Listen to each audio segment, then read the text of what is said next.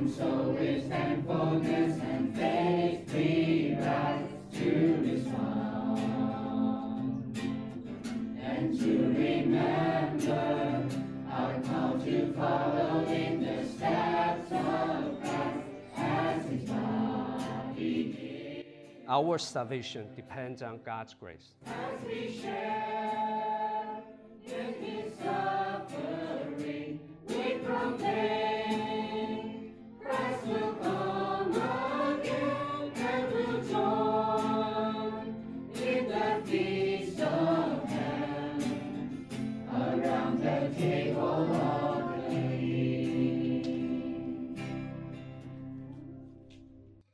afternoon, 弟兄姊妹平安。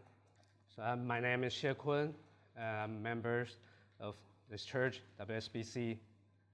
So we start uh, my sermon for today is from a very old common saying in Chinese called 人靠衣装. So literally, it means people want to look good, many by the clothes you wear. So today, people use it to describe the importance of a person's first impression. Most of people will not care what exactly people you are, but they will judge you by the clothes, the wealth, the education background, even at your title. So, but the, the tragedy is that sometimes we're also affected by this social phenomenon, judging a person only by his appearance. Some of you maybe watch a film named Catch Me If You Can. It's Leonardo DiCaprio act a cheater named Frank. So this Frank, he doesn't have money, but he can forge the check because the people think that the number on that check represent he's a rich guy. He doesn't know how to fly an airplane, but he just wear on a parachute. Then he can get into the cockpit together with the cabin crew. And he can be a doctor, just use one fake Harvard Medical School qualification. And he actually become a lawyer by what he learned in the movie, just in two weeks. So people couldn't expose him because they are confused by what his appearance. So today's passage from Luke chapter 18, verse 9 to 14. Just three months before, our brother John preached verse 1 to 8. Jesus used a parable to remind us not lose our heart. Trusting God, we must respond to injustice by going to God in prayer. So the passage today, Jesus also used a parable to tell us that in many ways it's an illusion, optical illusion. The way things appear is not really the way things are. Jesus points out that what we think is true is actually the opposite of what is true. Jesus uses parable simply tells us two different prayer, which is right and which is not. So now you can open your Bible um, and find Luke chapter 18, verse 9 to 14. You also can find today's passage in your bulletin on page 11. Please follow me as I read. He also told this parable to some who trusted in themselves that they were righteous and treated the other with contempt. Two men went up into the temple to pray, one a Pharisee and the other a tax collector. The Pharisee, standing by himself, prayed thus God, I thank you that I'm not like the other men, extortioners, unjust, adulterers, or even like this tax collector. I fast twice a week. I give tithes of all that I get. But the tax collector, standing far off, would not even lift up his eyes to heaven, but beat his breast, saying, God, be merciful to me, a sinner. I tell you, this man went down to his house justified, rather than the other. For everyone who exalts himself will be humbled, but the one who humbled himself will be exalted. This is God's word. So today, uh, I have a, a main idea. Our salvation depends on God's grace. So the main idea is our salvation depends on God's grace. So here I got, I will give you three points. First, the rebuke. It's on verse 9. Second, the attitudes. It's on verse 10 to 13. Third, the way. It's on verse 14. So let's look at the first point the rebuke. Verse 9 says, He also told this parable to some who trusted in themselves that they were righteous and treated others with contempt. So here, what is the, the rebuke? Who is the rebuke? Here, Jesus rebuked the person who trusted in themselves that they were righteous and treated others with contempt. So, who are these people? Obviously, they are teachers of the law at Jesus' time. We know in the New Testament, Jesus used many parables to teach people. Some of them are his disciples, others were the crowds that followed him wherever he went. There are some parables Jesus directly told to Pharisees. They were confident of their own righteousness. They saw there were people in the good standing with God, and they looked down on or felt superior to others. In Jesus' parable, the Pharisees is just, just such a person. So the Bible clearly tells us that this parable is just to those who treated others with contempt because they were righteous. So, what does trust in themselves that they were righteous mean? For example, the Lord said to Noah, Enter the ark, you and all your household, for I have seen your righteous before me in this generation. Noah was considered righteous before the Lord.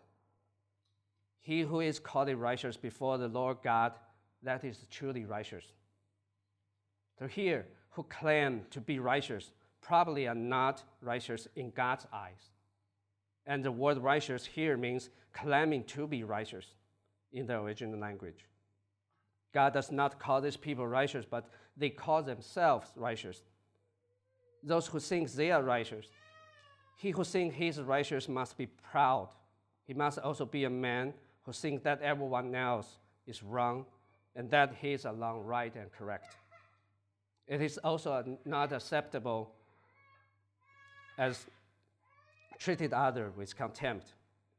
It is difficult for a person who contempt others to be outstanding because he will not learn from others and he thinks they are bad to him.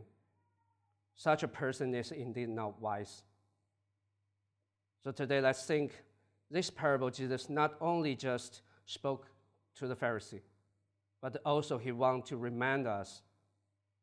So today, after the service, when you go home, you can think about what kind of the situation you will trust yourself that you are righteous. Is it truly righteous?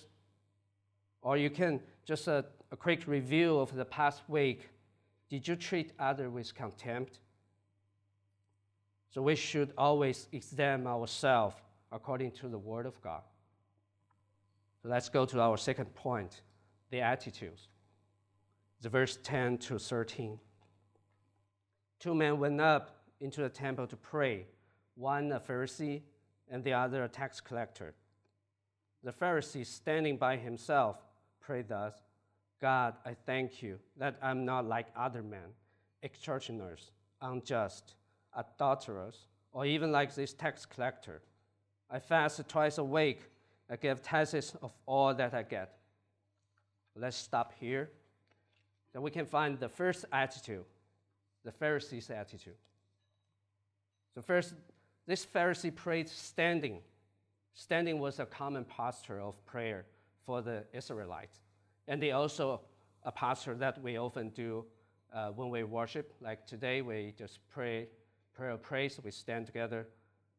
But in this case, standing up is for the purpose of being noticed. In the original biblical text, the Pharisee is described as standing up to show himself, to boast, to hold his head up as he, if he was speaking on the stage and to achieve attention, but not to show any respect for God. The Bible describes him as praying to himself. To put it simply, prayer is an outpouring of prayer, praises, thanksgiving to God not talking to oneself, not talking to the air. Talking to oneself would mean that it was not speaking to God, but only to himself. So this Pharisee stood in the temple with the appearance of prayer, but without prayer being the substance. Prayer must be respectful. Prayer must be sincere. We must have a respectful heart and be sincere. It's not the posture that is important, but the heart is important. So we can pray while we're walking, we're driving, or maybe we can pray with our eyes open or with our eyes closed. Even we can pray with our voice open or we pray in silence. So, John chapter 4, verse 24 says, God is a spirit. So, those who worship him must worship in spirit and truth. So, let's look at the, the content of his prayer. He said, God, I thank you that I'm not like other men, extortioners, unjust, adulterers, or even like this tax collector. I fast twice a week. I give tithes of all that I get. So in all his prayer, so he just the few words, the first few words is, God, I thank you. It seems like a prayer. But other than those words, we cannot find he was praying. But these words at the beginning of his prayer also set the stage for his boast later. His prayer, apart from the first few words, either condemned others or boast of his own moral and religious achievements. He reveals in his own action and despise others. Some interpreters says that the kind of prayer in which one claims to be righteous and condemn others is self-talking. That is not a true prayer. So first of all, uh, he said, "I'm not like other men, not like the extortioners, unjust, adulterers, not like this tax collector." So we, we notice that the Pharisees himself, on the basis of the uh, comparison with others, are not like others rather than as a measure according to God's requirement, saying that others, they are all bad things or bad guys. If you do not do these bad things, it doesn't mean you are perfect, super good person. So there is nothing to boast about. So in order to uh, elevate himself, he belittled others. He said, I'm not like this tax collector. What he mean? Well, that this tax collector was like a traitor to his country and like an enemy, helping the Romans to oppress his national people, corrupt and nasty. And he was a very noble person. We're not saying that this tax collector was a good person, but it is bad habit to belittle others. It is not good, not good. It is not God's people to beat upon others to exalt himself. It's not God's people to step down others' head to climb up. In Matthew chapter 19, verse 19 says, You shall love your neighbor as your brother, uh, as yourself. So here, Pharisees is not saying that the tax collector did something wrong. He's characterizing the, uh, the tax collector. The man, it is the person who is being spoken of not the things he's doing wrong. We're not qualified to say that someone is righteous or that someone is a sinner before God. Only God can qualify a person. His self righteousness and pride are a sign of unright- unrighteousness. And such a person will not enter the kingdom of heaven. So the Pharisees actually spoke out loud and actually tried to boast before God. Then he boasts about himself from the religious point of view. I fast twice a week. I give tithes of all that I get. So in the entire Bible, fasting is mentioned. It has to be doing with the Holy Spirit leading, worshiping God, praying to God, and getting close to God. The fasting in Bible is not about the modern people here not eating to lose weight, nor it's not about fasting for sake of fasting, nor it is about fasting as a sign of spiritually. In Matthew chapter 6, verse 16, Jesus said, And when you fast, do not look gloomy like the hypocrites, for they disfigure their face that their fasting may be seen by others. Truly, I say to you, they have received their reward. It, this is the evidence that the hypocrites' fasting is to be praised by the people. So Jesus said, they have received their reward. So Jesus also said, But when you fast, anointing your head and wash your face, that your fasting may not seen by others, but by your Father who is in secret. And your Father who sees in secret will reward you. Jesus made it very clear that we do not fast for the sake of man, we fast for the sake of the Holy Father. To show for one's fasting to, to other is something only hypocrites do. This Pharisee, obviously, this was fasting for the sake of fasting and fasting to show off his re- regular fasting. Such a, a practice is completely contrary to what the Bible says about fasting. And then he also said, I give tithes of all that I get. So the tithe is for the, for, the, for the Lord God. It has been since Genesis when Abraham was called Abram. Given a tenth is simply doing what God has prescribed. So there is nothing to be proud of. But this Pharisee had to find something, something to praise himself before God. This, this Pharisee was so self righteousness that in his prayer and in his tongue was very self centered. His prayer gives us the impression that he was giving a speech in a meeting, and it was a self talking speech. His attitude and words did not sound like he was praying to God. So, this is the first attitude self righteousness. And we can see the second attitude in verse 13. But the tax collector, standing far off, would not even lift up his eyes to heaven, but beat his breast, saying, God, be merciful to me, a sinner. So let's look at the, the attitude of this tax collector.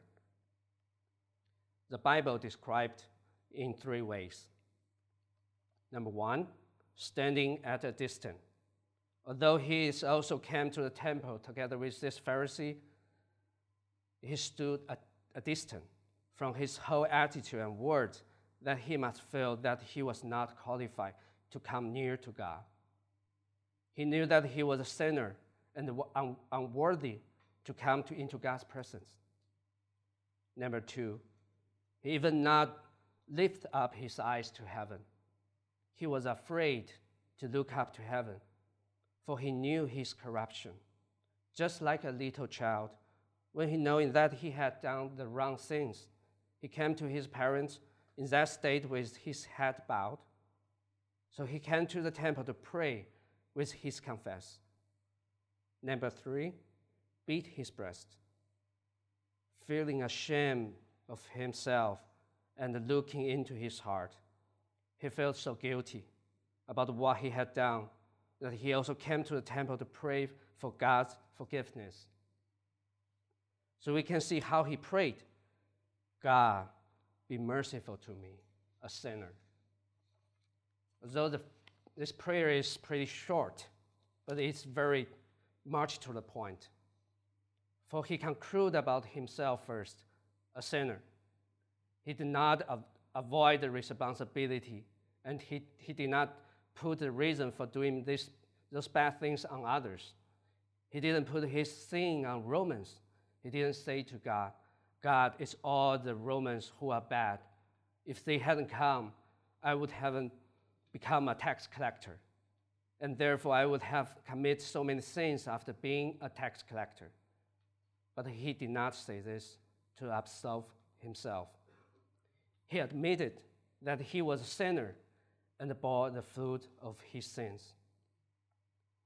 Generally speaking, people are proud and refuse to let others pity them. That is, the tax collector understood that his situation like being trapped in the swamp and that he couldn't save himself, but he had to ask the Savior to save him. His prayer was to God. He asked God to be merciful to, on him. He did not to go fake God.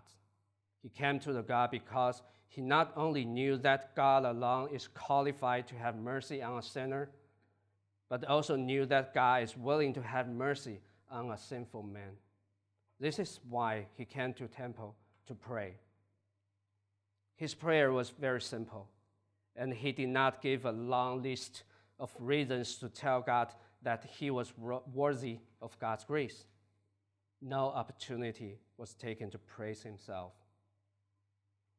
All we have to do is honestly confess our sins before our Lord, and our sins will be forgiven by God. First John chapter 1, verse 9 says, if we, if we confess our sins, he is faithful and just to forgive us our sins and to cleanse us from all unrighteousness. So, this is the second attitude humility. So, we can see those two different attitudes while the Pharisee was on the stage to performing. The tax collector was in the back feeling very unworthy to approach the God of life. The Pharisee looked upward and boasted his own goodness. The tax collector kept his eyes low and beat on his chest in a sign of sorrow and suffering. The Pharisee felt that he deserved God's blessing. The tax collector knew he had no right to ask God for anything. So the tax collector threw himself on the mercy of the court. He knew his only hope was for God to extend mercy and grace to him. So, brothers and sisters, we should ask ourselves is our daily prayer humbly from our heart, or is just a routine like doing a re- report? So, the power of prayer is not the result of people praying but in the power of God. We do not have a certain formula for a powerful prayer. God does not answer prayer based on our gorgeous language. Prayer is a communion with God. All we have to do is ask for God's help. So in 1 John chapter 3, verse 22 to 23 says, And whatever we ask, we receive from him because we keep his commandments and do what please him. And this is his commandment that we believe in the name of his Son, Jesus Christ, and love one another, just as he commanded us. Brothers and sisters, when you pray, I encourage you to put worship God, trust in God, confess God, protection from God, and such things into your prayers and speak to God from your heart. When we pray with passion and the purpose in accordance with God's will, His response is powerful. Let's go to our third point the way. Jesus tells us in verse 14 I tell you, this man went down to his house justified rather than the other. For everyone who exalts himself will be humbled, but the one who humbles himself will be exalted. So everything we have done in this world will be brought into the judgment of God at the end of the world. That is, God is the final judge. God has a right to say, Forgive this man's sin, and God has a right to say, I count this man righteous and God has a right to cast the sinner into the eternal fire. So, this is a way, the only way to enter God's kingdom depends on God's grace. Let's look at the word justified. The word justified means the person is actually unrighteous but it's considered righteous. So in the Bible, especially in Romans, the word justify is often used to mean counted as righteousness. So we need to understand that forgiveness of sin and being counted righteous are two completely different concepts. In Mark 2, records the miracle of a paralyzed man to whom Jesus said, Your sins are forgiven. From the context, we believe that Jesus means by this statement, the sins that made you paralyzed are forgiven, not that all his sins were forgiven. At least Jesus did not, did not say, All your sins are forgiven. So a person who is called righteous by God is without sin in the sight of God. And is no longer seen by God, even for the original sin that came with his birth. A righteous man is completely covered by the blood of Jesus Christ, and no more sin is re- revealed to God. The paralytic, if he did not sincerely accept Jesus Christ as his Savior, he could not make himself right, righteous before God. The Pharisee, who thought he was holy and righteous, and the tax collector, who confessed to be a sinner, were to say that the opposite was true. Jesus tells us here that God's calculation is different from people's calculation. In God's eyes, the tax collector, who considered himself a sinner, was counted a righteous, while the Pharisee, who acted according to the details of all the law, was a hypocrite and sinner. People's action are not only factor in judgment, but God looks not only at the action, but also at the heart of the people. The tax collector's prayer was for God to have mercy on him, but Jesus' answer was to count him as righteous.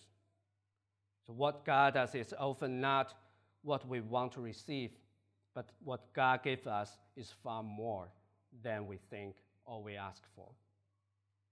Jesus also said, For everyone who exalts himself will be humbled, but the one who humbles himself will be exalted. So, this is the Jesus summary of the parable and a very important teaching for us today. Jesus clearly mentioned here who exalts himself will be humble.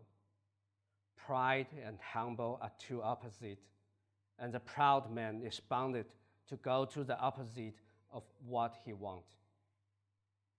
He who thinks that if he admits that he is deficient, he is discarding himself, and nothing good will come of it.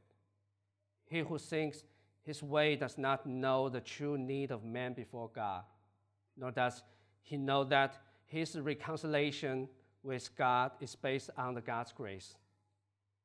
He who does not recognize himself as a lake person, who is satisfied with himself, and who even feels great, will certainly not accept God's grace. Apart from the grace, man is really ashamed of himself before God. Only if one knows that he is deficient, sinful, and knows that there is no way to save himself, then this person will have an urgent need for grace. And only such a person will find the narrow way that God has given to us. In Matthew chapter 5, verse 3, Jesus tells us, Blessed are the poor in spirit, for theirs is the kingdom of heaven. Believing that the proud and self uh, satisfaction are not to be found in the kingdom of heaven.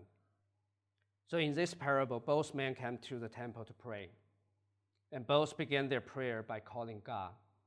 But the two men expressed themselves to God in completely different ways. Jesus tells us in this passage that the Pharisee came to God to commend himself and show that he was already a righteous man, while the tax collector did not come to ask God to call him righteous but only to ask God for mercy and compassion.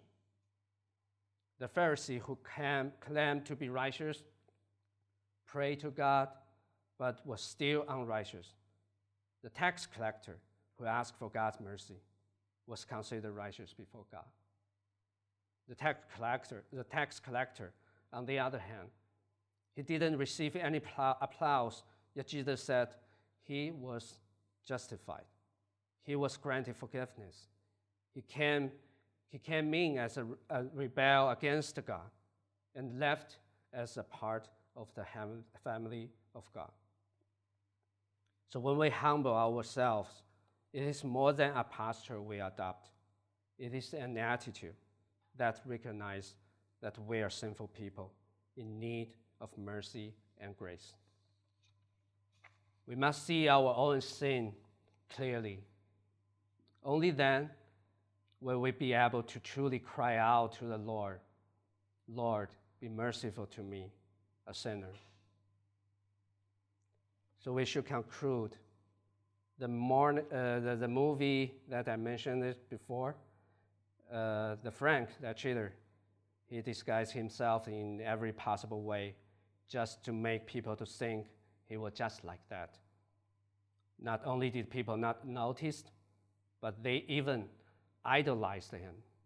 Frank is the people whose appearance makes him seem like nice person in this society. He will never, com- he will never commit a crime. People will only judge others through his external appearance.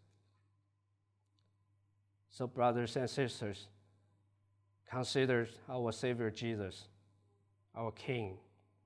He has not outward appearance worthy of our envy. He was born in a manger, had no palace of his own, no servants, even no splendid clothes, but just such a perfect king willingly gave himself to the cross for the sake of our sins. He washed away our sins with his precious blood, his death to set us free. He rose again. Let those who trust, him, trust, trust in him have eternal life to enter his heavenly kingdom. God does not expect us to be perfect before we come to him. He knows we are sinful person, and he is willing to take us as we are and begin the process of leading us in the direction of healing and new life. You don't have to be better before you can come to Him. Your simply need is to, to change. You want to change and be willing to trust Him for salvation and the new life. We must acknowledge that we do not deserve anything from God. We must confess our sinful attitude before God with true sorrow. We must embrace Christ as our only hope. We must recognize that only He can save us, and we must put our trust in His work rather than ours, because our salvation depends on God's grace. Let's pray. Dear Heavenly Father, please forgive us. For many times we come to you like these Pharisees. Let us recognize our weakness and come to you like the tax collector, saying, Lord, have mercy on me, a sinner, and let our hearts be connected to you again, and may you pour out your love in your hearts again. We pray all this in Jesus' name. Amen.